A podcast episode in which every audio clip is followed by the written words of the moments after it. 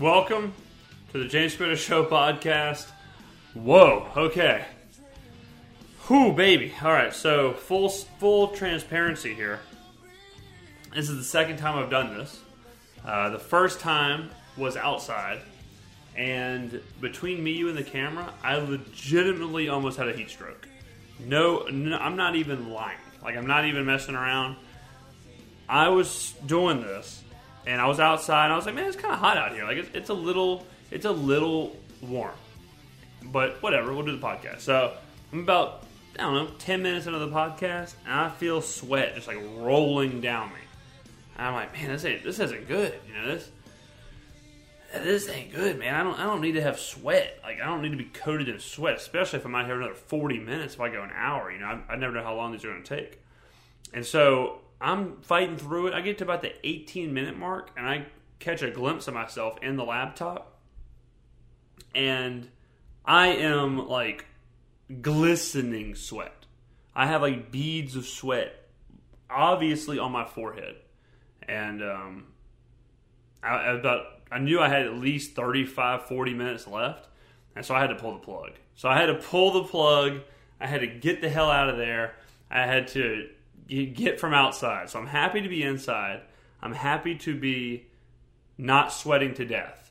And so we're in the old studio setup, and it's pretty scuffed if you can see around. We don't have the studio lights in here. We have the salt lamp. So we have a different chair. We don't have the old chair. If you are listening, then none of this matters. And the tripod setup is less than ideal, so I may not even be centered on the camera. It does not look like I'm centered. So that'll be a thing. But at least we have said podcast. The James Cometa Show podcast is brought to you by McHard Anderson and Associates PLLC, our presenting sponsor. They have been our sponsor for the past couple podcasts and will be our sponsor for the next few podcasts, next mini podcasts, really. So you'll hear more about their services later in this show. Remember, you can find this podcast. If you're watching on YouTube, then this is information for you. If you're listening, you already know this information, but this podcast is available on Stitcher, Anchor, iTunes, Spotify, and anywhere that podcasts are sold. Ours is sold for free. If you enjoyed the podcast, if you listen to it, if you even a couple minutes, and then that's it. Throw a review down. iTunes, 5-star reviews. They do wonders for the show. They do wonders for visibility. They are a big damn deal when it comes to finding the show. Some people get confused. They think they have to rate every single episode. Only rate the show once. Do your 5-star once, and that is good enough, and it helps us climb the charts. I feel like I just ran a marathon. I mean, we were only out there for 20 minutes, and I'm exhausted. I had to change shirts. I was wearing a green shirt before, and I had to change shirts. I had to towel myself and change shirts. It was brutal. So, taking a big, deep breath, and we're going to continue on with the podcast. Woo! Ladies and gentlemen, how the hell are you? How are you doing in quarantine? How is quarantine life? Pretty soon, I'm just going to quit saying quarantine life. Pretty soon, I'm going to just say life. I'm going to say, how are you doing? Because it's getting closer and closer to where there is no difference between quarantine life and life. It's all just one thing. I mean, even right now, so I did the math before the show.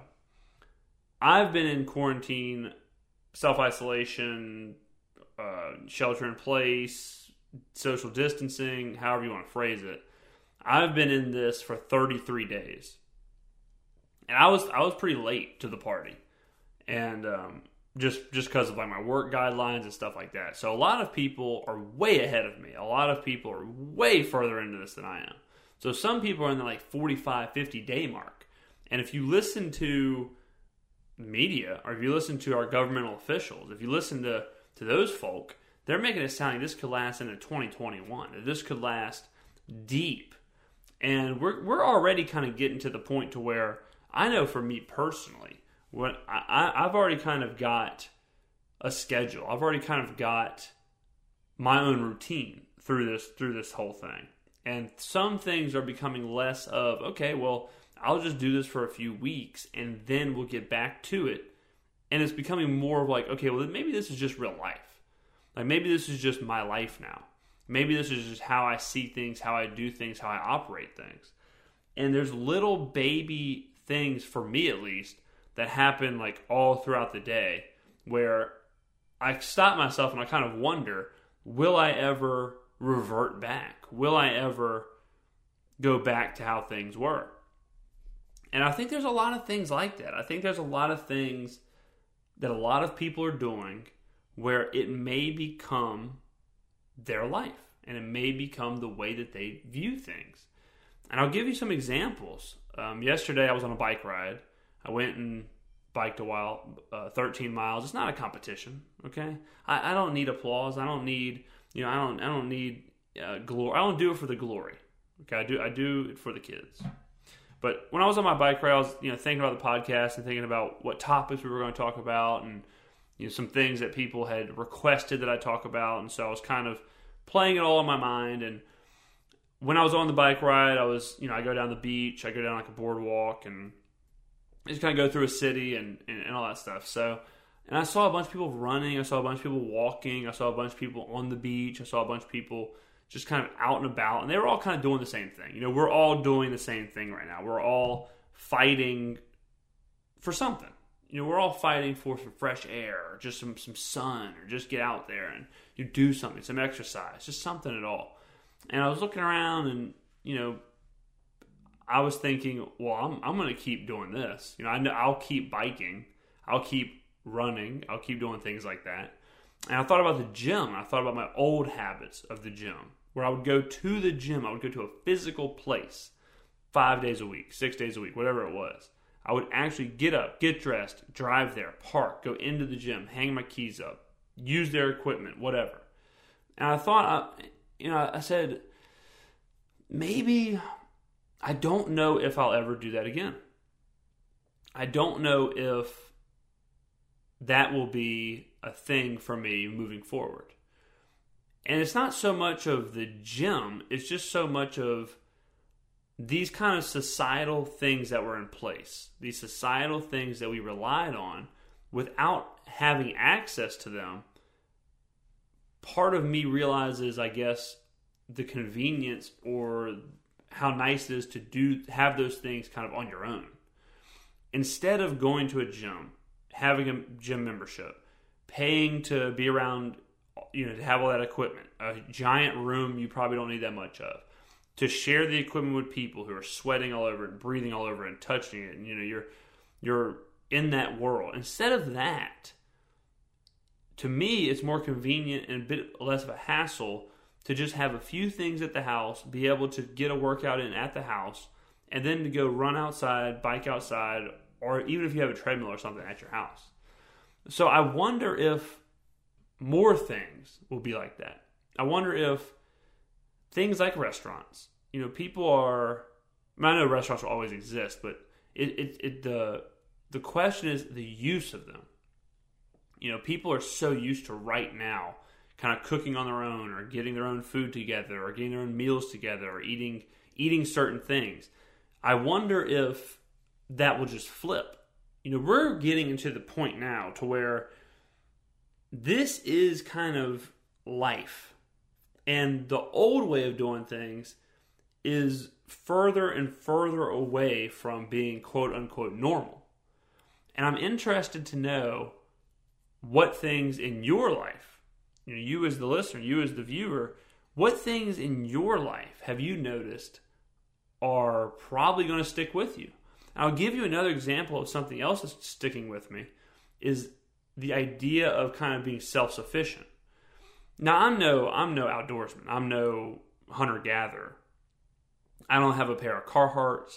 I don't have overalls. I don't have gardening gloves. I don't have any of that stuff. But recently, I've been doing a lot of research into gardens and beehives and chicken coops and stuff like that. And it's not even, it isn't a doomsday prep kind of, it isn't that ideology. It's not the end of the world is coming, I need to live on my own farm kind of thing. It's just a, what do I need to provide for myself instead of relying on kind of these societal things? And of course, for some things, you will need to rely on. You know, like, if you live on in an apartment or something, you can't have chickens, you can't have cattle. So of course, you're going to have to purchase some things like that. You know, undoubtedly. But if you have the ability to, should you be self-sufficient in something?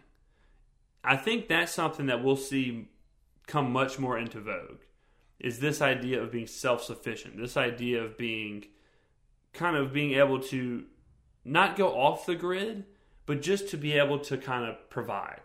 And that's something I think I will be doing. That's something I could definitely see myself moving towards in the future, is this idea of self-sufficiency, this idea of kind of altering kind of how my setup is and kind of how my life is. And that's something that this quarantine for me has done, is it's opened up my eyes, I guess, to, we have so much time. You know, we have so much time now because there is no hustle and bustle. There is no get up, get dressed, drive somewhere, park, get this, drive somewhere else, do this, drive somewhere else, go home. You only have a few hours here. Now we have almost an abundance of time. And people have trouble filling that time. And you see people right now struggling, and they've been struggling mightily through the quarantine of how to fill the time. And for me, I've always just wanted more time. I've always despised the 9 to 5 because I look at it as 8 hours of my life, a third of my life, 2/3 of my life, really, when you count sleep as the other third. You know, 2/3 of my life I'm barely present for. You're sitting in a cube or sleeping. So I've always just wanted the time. And now that I have the time, I reflect on what I'm going to do with the time and what the best ways of using my time. Now, this doesn't even matter, because some people are still going to work. Some people are still living kind of a normal schedule in quarantine. And I totally get that. I understand. But there's a lot of stuff like weekends or something where I've seen people who are living a kind of a normal schedule. They'll get to the weekend part and there won't be anything to do. You know, like, there's no difference in it being a weekend, and they hate it. You know, they're like, I want to do something. I want to go out. I want to have my weekend. It's just so much time. It's so much empty space. And it sounds simplistic. It really does. But during this time, it's almost like we're kids again. It's almost like we've reverted back to that kid mindset where you can just kind of do whatever you want. You can learn an instrument. You can learn a different language. You can take up a hobby. You can do whatever. You know, it's like when you're a kid and you get off school and you have, when I was a kid, we had to go play outside. And we would get home from school and we would immediately go outside. And we would play outside pretty much until dinner, or pretty much until, like, if you had a TV show you watched all the time, you'd go play, and you come inside, you watch a TV show, eat dinner, go to sleep. So it's kind of like that, where if you're working, right now I'm working remotely. If you're working, you work those hours, but then afterwards you're kind of in this kid mode where it's like, what exactly do I do? And all of the normal things in society are kind of stripped away. And it's just, it's moving towards this is normal. And I know we've said it a lot on the podcast, the idea that this is the new normal, but it's really kind of coming to fruition. And it's just something I think is very interesting to reflect on, is what do you think you will come out of this? What will change in your life coming out of this? What is something when you look at it and you're like, yeah, that probably is not going to be a thing. Me and my friends were joking around with the idea of Subway and this idea of, like, sandwich shops.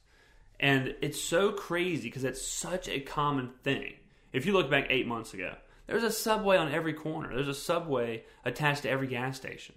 Now imagine you going into a food place and ordering a food and watching some stranger make your food, like make your sandwich. Just like handfuls of spinach, thrown on some bread, they're slabbing mayonnaise on it. You know, they're oh, you want some green peppers? Dunking their hands in the green peppers, throwing it on your sub, wrapping it up and handing it to you, then you taking it and eating it. And you're going to say, well, they're wearing gloves. Well, yeah, but kind of. Like, they're wearing gloves, but then they're touching the bottles of, like, mayonnaise and stuff. You know, like, there's a lot of interaction going on that the gloves don't really matter. Obviously, it's better to wear gloves, but I'm just saying it's not, like, the most pristine situation in the world. Then they're taking money. You know, are they wearing their gloves when they're taking money? If not, you know, they may take the money without the gloves, do something else, and they may touch the tubes, like the mayonnaise tubes, or touch the plastic covers.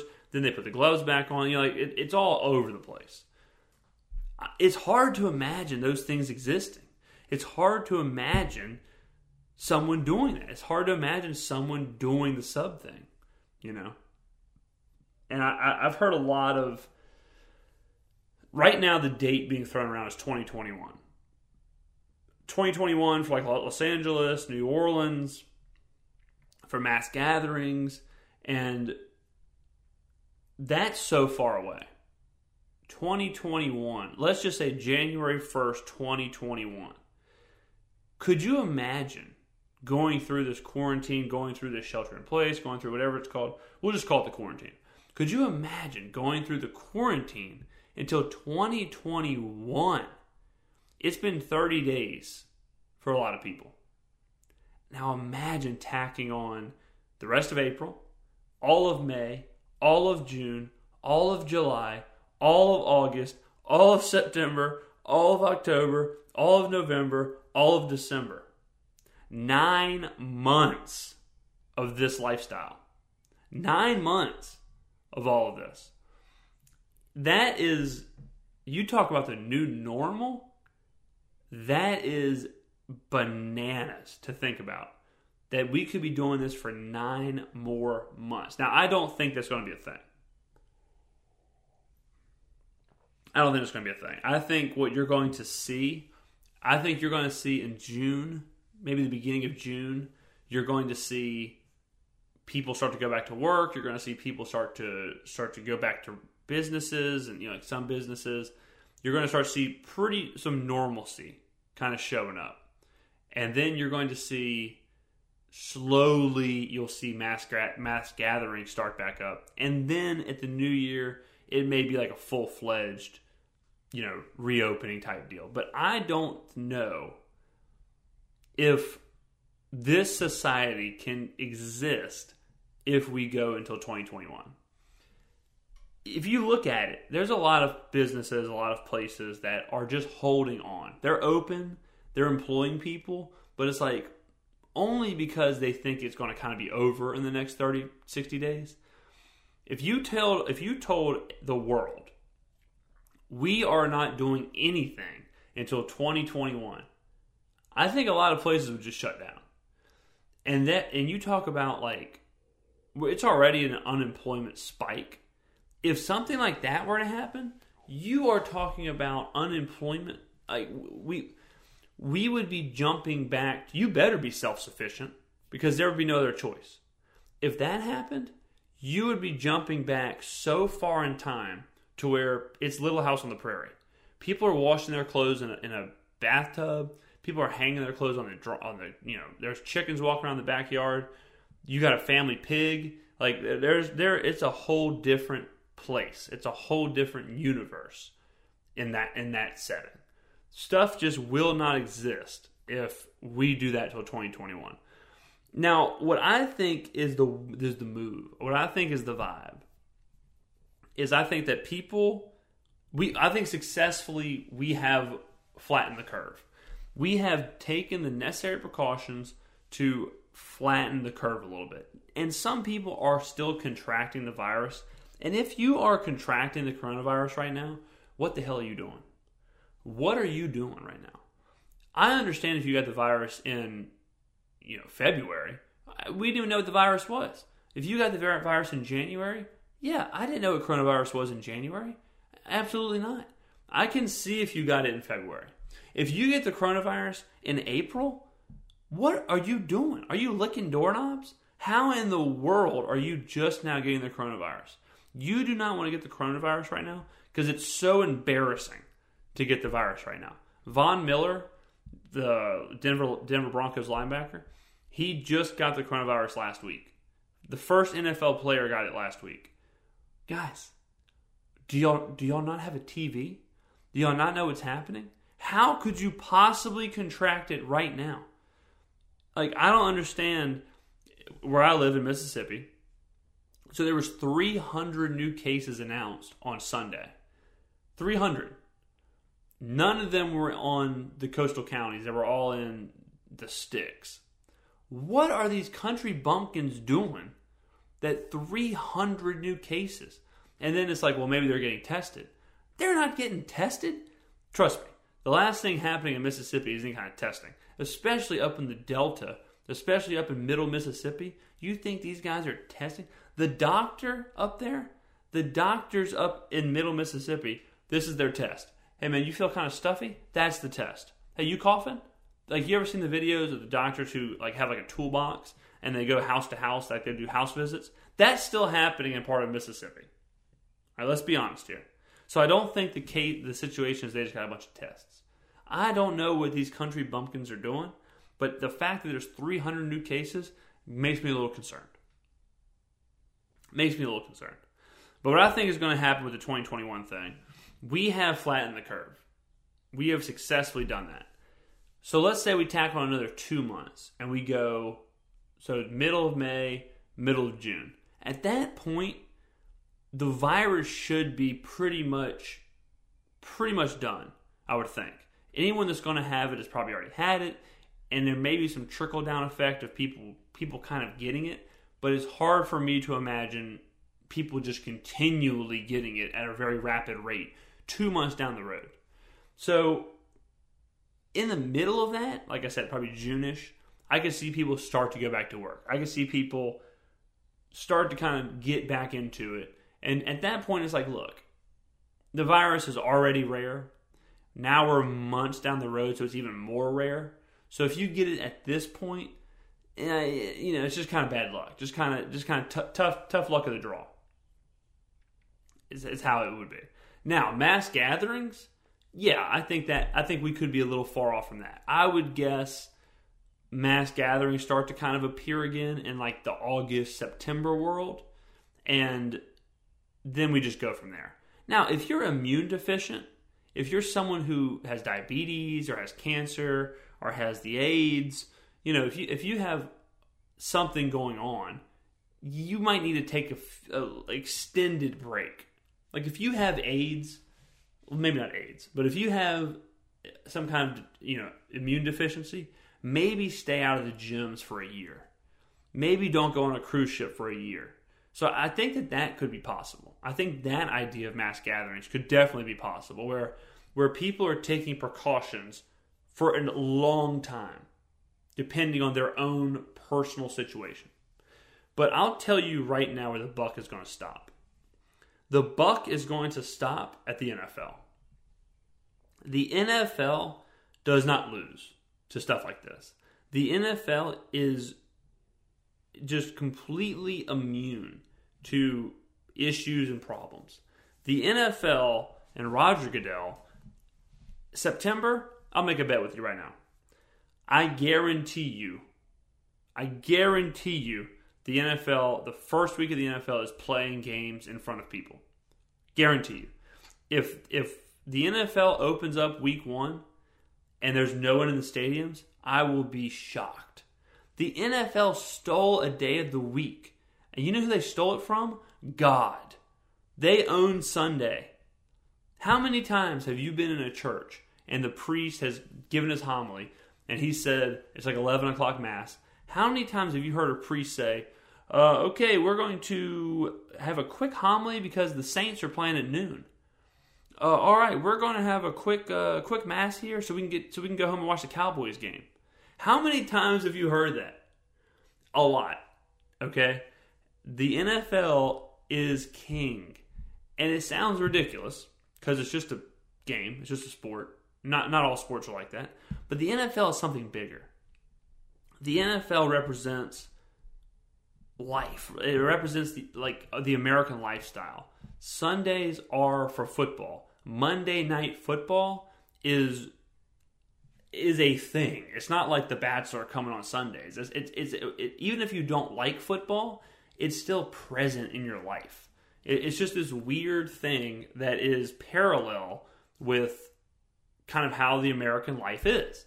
Now, there is a very few people who are completely disconnected from the normal stuff of society. So, if you're living, if you're the Unabomber, you're living out in a remote cabin in Wyoming or Montana, yeah, it probably doesn't affect you. But for 99.8% of people, the NFL is a seasonal thing. It is the rising of the sun. It is the setting of the sun. It is normalcy. The NFL ain't losing. COVID-19 is not shutting down NFL games. And if it does, we're going to get into a situation where the economy, life as we know it, society as we know it, will be completely shifted. Completely shifted. Let's just take New Orleans, for example. So the NFL starts in September. Imagine if New Orleans is not having mass gatherings and is not open all the way into September. Bourbon Street, all the bars, all the restaurants, and now the Superdome with the Saints, which and then the basketball team, the Pelicans, and the Smoothie King Center, all of that closed all the way through September and October. At what point do you just close down the city and say, "Look, we're just not even a thing anymore"? We cannot exist without this. These are huge, huge, huge things. Huge billion-dollar teams. I mean, the Pelicans and the Saints are both billion-dollar organizations, and they're shut down. How many people work there? How many people are invested in that building? I'm not even talking about people that work for the Saints. How many people work for the stadium? How many people clean the ticket counters, the ushers, those people? And then you actually get into the team. How many people work for the Saints? How many people work for the NFL? And then you talk about the ticket sales, and you talk about the TV deals, and just everything. At that point, if we're in September, and the NFL, the unbeatable giant, the immovable object, if the NFL succumbs to COVID-19, and COVID was started in January, let's call it January. If COVID is still such a real deal that the NFL season is not played in front of fans, and we go from January, February, March, April, May, June, July, August, September, if COVID 9 months down the road is still so severe that we're not allowing people in stadiums, you have to wonder what will look like coming out of the other side. And what will be the other side? 2021, there is no way this economy will exist. This world as we know it will exist if we wait until 2021. That is so long. 2021. We talked about it at the beginning of the show. And there was a reason we started at the beginning of the show with this. Imagine if you went until January 1st, 2021, and everything went back to normal. Just like this. Flip the switch. And your work called you and said, "All right, everything's back to normal. Come on to the office." I think a lot of people would say, brother, come back to the office. Everything's normal. I've been living this way for, at this point, almost a year. This is normal, bucko. I'm not coming to the damn office. And more than likely, the office, the business, the company, the corporation won't even exist. It's like a restart. It's like someone pushed reset on the entire world if we go until 2021. You might as well just say, "Okay, well, let's just try whatever the hell we want. Put in a universal basic income. Put in whatever. We're trying new stuff. We're just going to try completely new stuff in 2021 because the whole world's reset. That's kind of where we are if that happens, if we go that long. I mean, I personally don't think that will happen, obviously. I'm betting that the NFL will win this war. But if that is a real thing, it's hard to imagine how we come out of it okay. That's such a long time to be in this frame right here. And I'll tell you who you can't ask. You can't ask Dr. Anthony Fauci. This cat, I just saw on someone's Instagram. I actually went and watched some of it. Anthony Fauci is doing more radio and more podcasts and more videos than anyone on earth right now. I couldn't believe this when I saw this. 3 days ago, he was on The Breakfast Club. If you don't know what The Breakfast Club is, it's with DJ Envy, Angela Yee, and Charlamagne Tha God. It's like a rap, hip-hop radio show. They talk about rap. They talk about mixtapes. Is Anthony Fauci about to drop a mixtape? What the hell is he doing on The Breakfast Club? 3 days ago, Anthony Fauci was on The Breakfast Club doing an interview. 5 days ago, Meg Thee Stallion was on The Breakfast Club talking about her tips for in the bedroom. And that's real. You can go on their YouTube channel. I went and looked it up on their YouTube channel to see what was bookending Anthony Fauci. You went from Meg Thee Stallion's bedroom tips to Dr. Anthony Fauci talks about coronavirus. Dr. Anthony Fauci isn't worried about a vaccine. He's worried about chopped and screwed. He's worried about he's chopping it up with Charlamagne Tha God. Hey, Fauci, get your ass in the laboratory. What the hell are you doing? Fauci, we need a vaccine. We don't need the hottest mixtape of 2020. What? I mean, this cat, if you YouTube, we'll do it live. Let's do it live on air. I'm going to do it live on air. I'm going to YouTube Dr. Anthony Fauci. I'm just going to read you the shows that come up. So this is podcast history right here. All right. Dr. Anthony Fauci. I'm just going to type his name. Just going to do his name. So we have, all right, CNN's whatever. Good Morning America, whatever. So we have, all right, a lot of this is old. Let's throw interview in there. Interview. Because a lot of this is like him, like growing, like his life. Okay, he's on Conan O'Brien. He's on The Daily Show. He's on Pardon My Take with Barstool Sports. He's on the NBA. Steph Curry and Dr. Anthony Fauci. What the hell is he doing?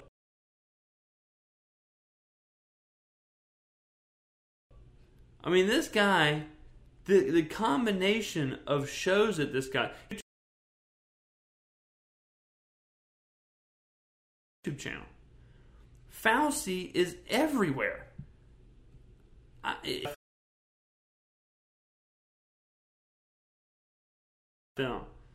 Dr. Fauci speaks on plans for reopening the country, sports. Fauci, I don't need to know what you think about Dr. Oz. We need a vaccine. Let's go to The Breakfast Club. Fauci. Okay. So we have Fauci.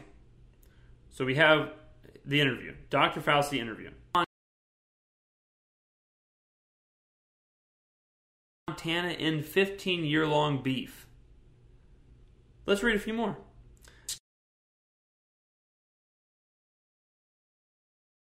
Scott Storch talks Manny Fresh battle.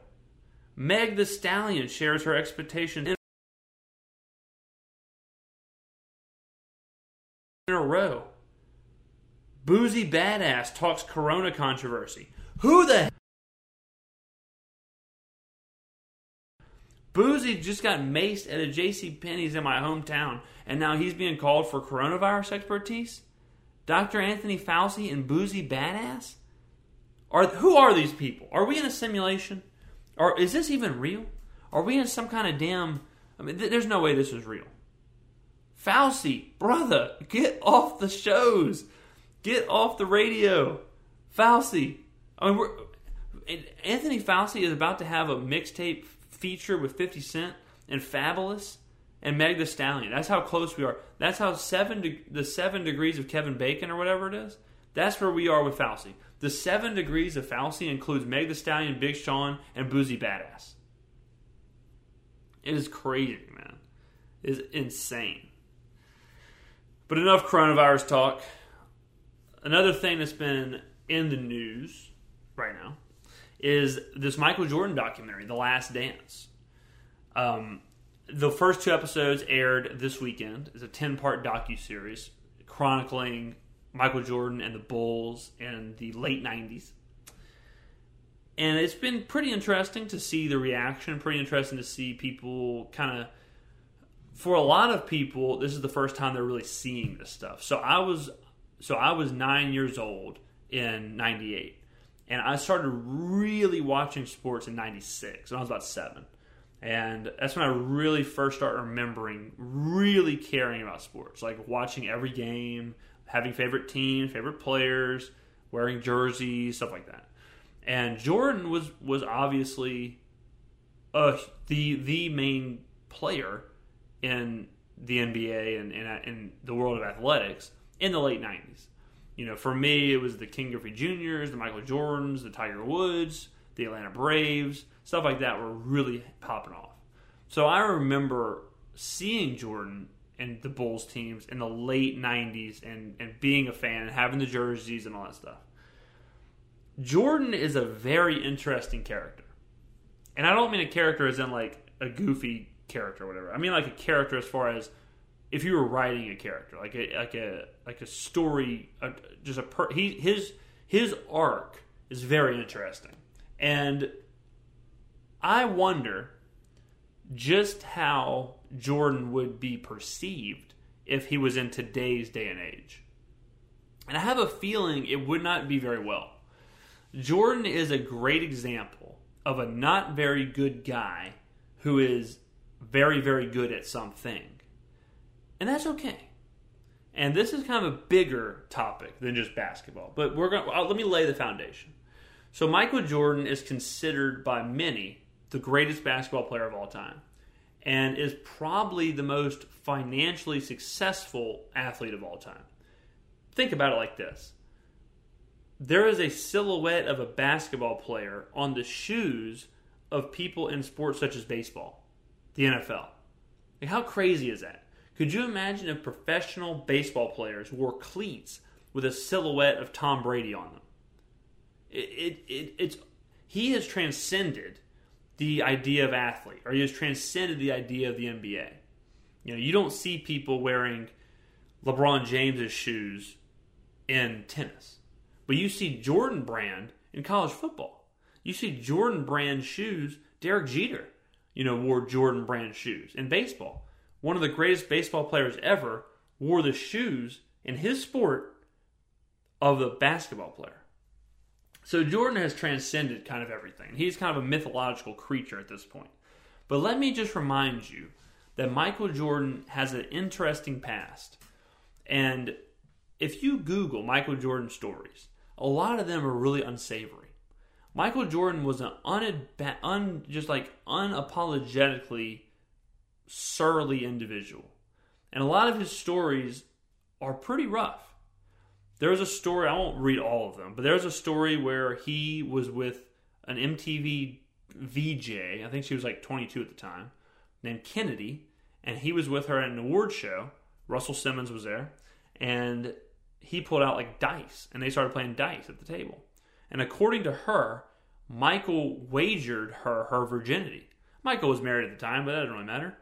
Michael said, "If you lose the dice game, I can take your virginity." That is pretty close to the Aziz Ansari, Harvey Weinstein, Louis C.K. Like, people are getting cancel cultured for stuff that Michael Jordan did. You hear stories of Michael Jordan punching players, like punching his teammates. You see in the documentary, you see Michael Jordan just dogging his administration, Jerry Krause, you know, calling Jerry Krause fat, calling Jerry Krause short, you hear him talking about Muggsy Bogues. He tells Muggsy Bogues, shoot it, you effing midget. Muggsy Bogues was a 5'5" basketball player. You hear stories of Michael Jordan cursing out people and ruining their mindset. Muggsy Bogues says that Michael Jordan telling him to shoot that shot, calling him a midget, him missing, he believes it ruined his career. He believes he never shook that. Charles Barkley, the story about Charles Barkley where Michael Jordan took him golfing, gave him a $20,000 watch. And when they asked Michael why, Michael said that because now he won't get in my way in the playoffs. He says he thinks I like him, but I hate that fat F word. Like that, all that stuff sounds so bad. And it is bad, right? And this is something that I've talked about for years. And if you can go back on the channel or on the YouTube channel and find old podcasts, and we talk about this with people like Greg Hardy, with people like Ray Rice and stuff like that. But sports, I do not believe, should be a morality contest. I do not believe that in order for you to be great, you have to be a high moral character. We are talking about a game. We are talking about, alpha males most of the time in these leagues. Alpha males against alpha males trying to be the best. So it does not surprise me when you hear stories about Michael Jordan, how he is this dominator, this killer, this just really just kind of a bastard. And it doesn't surprise me that he used that as fuel to become as good as he was. If you go back and listen to Michael Jordan's halftime speech, and I implore you, or not his halftime, his Hall of Fame speech, and I implore you to do so. Go listen to Michael Jordan's Hall of Fame speech. You are talking about the greatest basketball player of all time to some people. I personally subscribe to LeBron James being the best of all time. But you're talking about the greatest basketball player of all time getting into the Hall of Fame. This is a guy who's already won 6 championships, a guy who has done everything there is to do in the league, a guy who is virtually, globally understood as being the best player ever, if not one of the 2 best players ever. And what does he do during his Hall of Fame speech? He takes the entire speech, the whole speech, his moment, to dog everybody that's ever wronged him. Go listen to the speech. I'm not going to play it on here, but I'll tell you who the first person he dogs is, Jerry Krause. In the speech, he says, I see Jerry Krause is here. I have no clue who invited him because I sure didn't. He talks about his 8th grade coach who cut him from the junior varsity team. Think about that grudge. This is a guy who has succeeded at every single level, won multiple Olympics, won multiple championships, MVPs, final MVPs, has billions of dollars, has a global company, and he takes that moment to poo-poo people who doubted him in 8th grade? He talks about rivals. He talks about former coaches, former people who he does not like, and he lets everyone in that speech know that he still doesn't like them. It is a very uncomfortable speech. And it's something that I think you need to watch to really understand what makes Jordan tick. In that speech, Michael Jordan said thank you 6 times. 6 times in his Hall of Fame speech for a Hall of Fame career. And you know who doesn't really care? Michael Jordan. Michael Jordan is not the type of athlete you see today. Michael Jordan is not interested in being a good guy. Michael Jordan is not interested in his own kind of positive appeal. Michael Jordan lived his life his way. Michael Jordan was a known gambler. A lot of people think that the years he took off of basketball to go play baseball was because of his gambling, and the NBA stepped in and said, look, Michael, we're either going to suspend you or you're going to have to figure something out. And so he took a couple years off. There's conspiracy theories that Michael Jordan's dad was killed because of gambling debts. I'm not saying all this is true, but these are just things that cloud Michael Jordan, and you never really hear about. Imagine if LeBron James, at his peak of his powers, I'm not talking about now, I'm talking about in the Miami Heat days, when LeBron James was God incarnate on the basketball court. Imagine if he would have said, I'm going to take 2 years off, or I'm going to take a year off, let's just say a year. I'm going to take a year to go play minor league soccer. How do you think that would be perceived in today's day and age? Today's day and age, people are so scrutinized by their social media. They're scrutinized by, I mean, we have people who literally a week ago were slamming Jeff Bezos, were slamming Elon Musk for not donating enough money. How do you think those people would have dealt with Michael Jordan wagering the virginity of a MTV VJ at an award show? How do you think that would have worked out? Tiger Woods' entire career was almost ended because he was having an affair on his wife. I got a feeling that Michael Jordan's VJ situation may have been worse than that. Michael Jordan is undoubtedly one of the two best basketball players of all time. I'm not taking that away from him. But it's a very interesting study to see. He was kind of the last person who got away with all that stuff that he did off the court and on the court. You know, Charles Barkley tells it tons of stories where during the Barcelona Olympics, Michael would be playing golf all day, and he would play $30,000, $40,000 a hole. And Charles, if you ever watch Charles Barkley's golf shot, it's all screwed up. Charles says that his golf shot used to be normal, but he played under so much pressure with Jordan, and he hated it, that it gave him the yips. He basically has golf PTSD from playing Michael Jordan for $30,000, $40,000, $50,000 a hole. That exact same trip. The exact same trip. Michael Jordan and their coach at the time played golf. The coach beat Michael. Michael woke him up the next day, knocked on his hotel room door, would not leave until they went and played golf again so Michael could get his rematch. There are horror stories from Michael Jordan practices where the exact same thing happened, where he would curse out players, punch players. He punched Steve Kerr.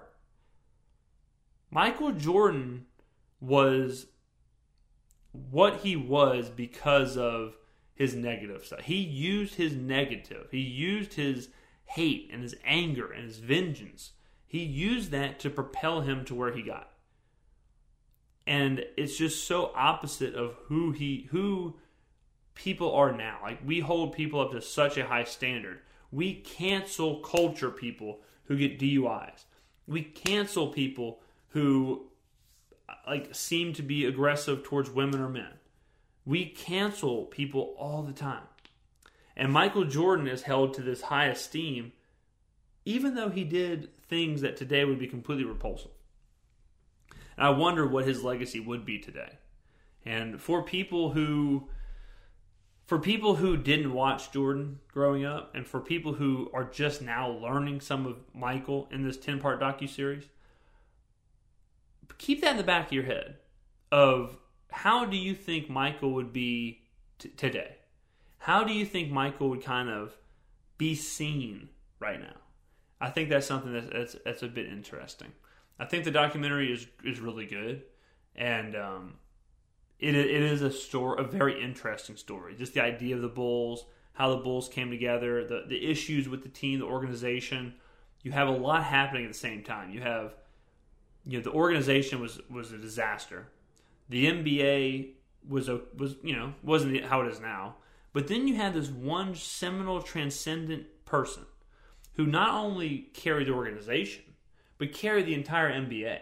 Michael Jordan, when you really think about what he did, he made the NBA a global thing. He changed the NBA forever. He paved the way for people like LeBron James, Kobe Bryant, to kind of be these transcendent people who their brands and their likeness were used all over the world. He saved the league. He was a superstar for the league, and he was the man for a new generation of people. And all around him was dysfunction and issues. He talks about cocaine usage and alcohol in the Bulls organization when he got there. Then you throw in the Scottie Pippen stuff and just like Jordan and Pippen's relationship. Pippen being just criminally underpaid his whole career. How good was Jordan without Pippen? Vice versa. You have Dennis Rodman, who is his own story. We all know about Dennis Rodman's career and antics and all that. I mean, it really is a made-for-TV movie script kind of deal. And so getting a look into it is really something else. I think it's fantastic. The first episodes were fantastic, but I just can't help think about Jordan and who, you know, he is a very different protagonist. He is a protagonist that is angry. He is a protagonist that is surly. He is a protagonist that is unabashedly competitive, and he wants to kill. He wants to murder. He wants to just end his opponents. He doesn't want to win and shake your hand. He doesn't want to win and hug you. He doesn't want to win and congratulate you. He wants to beat you and end you and turn you to dust. He is Thanos. He is someone who hopes that once he beats you, you never show your face again. He hates you. He hates your family. He hates everything you ever stood for if you are standing in his way. And if you ever did stand in his way, he hates you forever. And that's Michael Jordan. And I don't see a problem with that. I don't think sports should be equal to... You don't have to be a good person to be a good athlete. And a lot of the times they aren't. A lot of the times good athletes aren't. These are people who don't live the same life as everyone else. You know, they live in a world of dog eat dog, the best are the best. You have to be the alpha in the room. You have to be overly competitive. You have to be obsessive. You have to be a bit insane to practice and train and do stuff like these athletes do. You have to be crazy to put forth the effort that Michael put forth and all these people put forth. You hear the stories of athletes waking up at 3 a.m. to go train for 3 hours. And then, you know, all the things that they do, they're obsessed with winning. They're obsessed with the trophy. And when you really think about what they're obsessed with a trophy or an award for a game that children play. And it's oversimplistic to put it like that, but that's what it is. Michael Jordan, obsessed with the NBA championship, obsessed with winning a basketball game. He's obsessed with something that people play in their driveway, being the best at that. There's nothing wrong with that. People are obsessed with all kinds of stuff. You know, I'm obsessed with putting out this content and putting out the best content possible and breaking through and you know, realizing dreams. You know, I understand. And I'm not saying that you shouldn't be obsessed, but it's not surprising to me when some of the people who are in that world, the Ray Rices and the Greg Hardys and whoever it may be, when those people... Or Lance Armstrong. You know, Lance Armstrong obsessed with Tour de France championships, obsessed with winning, obsessed with dominating, and he cut some corners to get there. Does that surprise me? No. No, because these people, they have tunnel vision. You know, it's very difficult to live that world and to live that alpha, that just dominant, that, you know, for Michael to have that mindset, and to switch it off and to all of a sudden be a good person, or to switch it off and all of a sudden be a family man, and switch it off and all of a sudden be kind and be generous. You know, so it is something to keep in the back of your mind while you watch the docuseries, is who Michael Jordan really is and what makes him tick and what makes these athletes tick. So that is something to absolutely think about. And even in today's athletes, you know, if you look at today's athletes, who are athletes like that? The Kobe Bryants. Kobe Bryant is obviously celebrated, and he should be celebrated, but he also was very Jordan-esque on the basketball court. He was a dominator, a killer, an assassin, and he made no qualms about it. He did not disguise or hide who he was ever. Him and Shaquille O'Neal had a terrible relationship. He threw jabs at Shaquille O'Neal. He, on the court... You know, his practices were very similar to Michael. Teammates of Kobe talked about how Kobe would get in their face. Kobe would scream at them. Kobe would tell them they're trash. Kobe would dog them because they weren't playing to Kobe standards. And Kobe didn't really care about their feelings. Kobe didn't really care about being a good person or being a good teammate in that moment. He cared about winning. He cared about dominating. He cared about feeding whatever that hunger was he had, that obsession he had with being the best. And that's what drives him to Olympics and NBA championships and all of his successes. So it's one of those deals where it is a beast living inside of you. It is a demon inside of you. And sometimes that demon is both giving you the good and the bad. You know, if Michael Jordan didn't have that demon, would he have succeeded? Probably not. You don't get cut from your 8th grade basketball team and just have like natural ability to be the greatest player of all time. You think LeBron James was getting cut from his 8th grade basketball team? LeBron James on his 8th grade basketball team was being looked at in the NBA. His 8th grade, 9th grade, 10th grade basketball teams were being shown on ESPN. You know, so Michael Jordan had to overcome a little bit of adversity. And without that, those dark, dark traits, maybe he doesn't do that. Maybe he doesn't do it. But guys, let me tell you a little bit about our sponsor. Let me tell you a little bit about our presenting sponsor, McHard, Anderson and Associates. These guys are the guys. These guys are who you want in your corner. I'll tell you that right now. These guys, my friends at McHard, Anderson and Associates, they're stationed in Hattiesburg, Mississippi. They deal with insurance denials, 18-wheeler accidents, car accidents, termites, those pesky termites. Is there anything worse? These fellas right here, the only place in the state of Mississippi to deliver a seven-figure settlement. That's look, between me and you, that's pretty decent. Okay, seven figures. People buy $5 scratch-offs every day to get half of that. And these guys are the only ones confident enough in what they do to deliver that. You know who their competition is? This is how sad this is. Their competition will tell you to your face that they'll give you one call. That's all. One call is what their competition. That's their promotion. Look at that. Balance that on a scale. You've got one guy, one group, who says, "Hey man, we'll give you we can deliver. We're the only ones that can deliver a seven-figure settlement." And then you look across the aisle at their competition, and their promo is that they'll give you one call. You know who else gives you one call? Prison. Do you want your lawyers to be living and working under prison rules? I don't think so. Okay? Absolutely not. If I got T-boned by some 18-wheeler because he's had a couple Four Locos, and I mean the old school Four Locos. I don't mean the new Four Locos that are watered down. I mean the old school Four Locos that I think they might have had heroin in them. I'm not going to lie. Old school Four Locos had a little bit of heroin, a little bit of crack. Now let's say that guy T-bones you at a stop sign. Your leg's crushed. Your legs are absolutely eliminated. You can't walk. You have a cane. Your life is different. You deserve some cash. You deserve a settlement. Now, who are you going to go to? Are you going to go to the billboard lawyer who tells you one call, that's all? I'll give you one call, Padre. I'll give you one call, my friend. If we can't figure this out in one call, then sorry, bro. Or are you going to go to the group at McHard, Anderson, and Associates who's going to listen to your call and give you some advice? They're going to listen to your situation for free. If you call them and tell them that you heard about their services here on the James Cometa Show podcast, and you tell them that James Cometa sent you, first of all, they're going to put you to the front of the line. They're going to give you the red velvet rope treatment.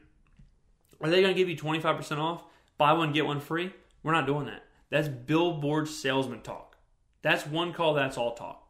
What they're going to do is give you the best service possible. That's what they're going to do. It doesn't make any sense to me why any of those billboard lawyers ever get a phone call. Because all they're doing is they're preying on they're setting up a situation where they hope that in your time of need, you're so frazzled, you're so flustered, your legs are so destroyed that all you can remember is that awful commercial they put on the TV, that awful billboard where they're wearing so much makeup, they're wearing so much cake, so much putty on their face, that they hope that all you can remember is those giant yellow block letters, which is always some insane number anyways. It's like 1-800 insurance, 1-800 money, 1-800 that's all, 1-800 one call.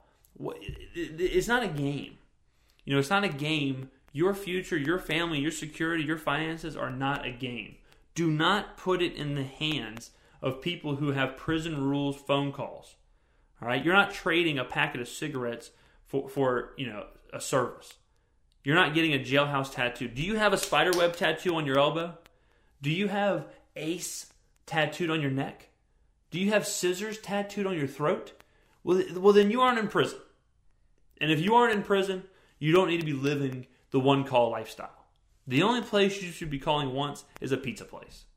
And pizza places aren't handing out seven-figure settlements. Pizza places are handing out pepperonis. Pizza places are handing out Supreme. That's what they're handing out. If you want the best lawyering, if you want the best legal advice, if you want a shot at the seven-figure settlements, if you want to take on the insurance companies, if you want to take on the termites, if you want to take on the 18-wheeler crashes, the automobile crashes, if you want the best people in your corner, I'm telling you this right now, between me, you, and the camera, we're friends here. You listen to the show.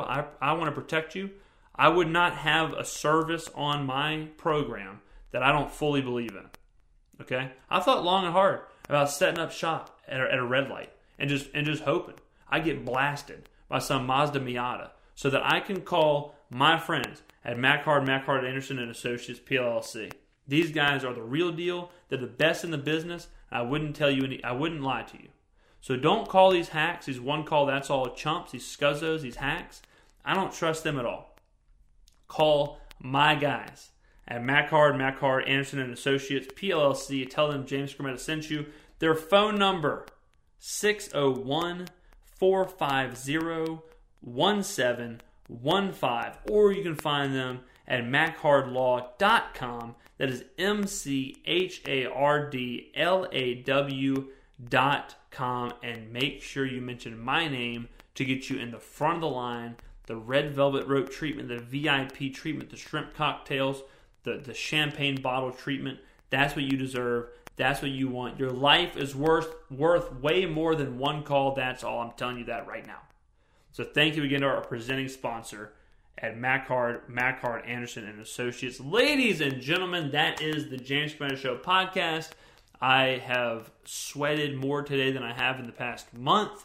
When I tried to do the show outside, huge mistake. So I'm going to go get an ice pack and try and lower my body temperature because it's reached a level that I think is bad for my heart. So thank you again, guys, for listening. I really do appreciate it. Every show is a blessing that I get to do this in front of all of you. And again, I say this all the time, but it keeps happening.